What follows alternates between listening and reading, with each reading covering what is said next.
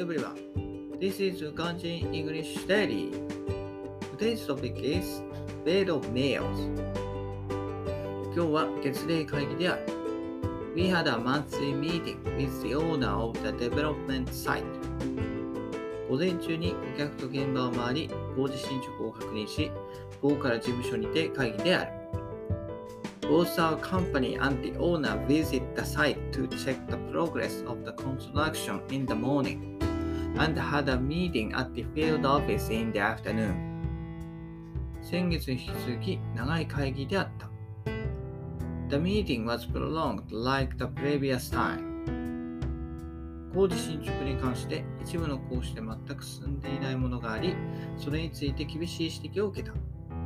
We made a monthly report and it said that one of the works had no progress in the last month.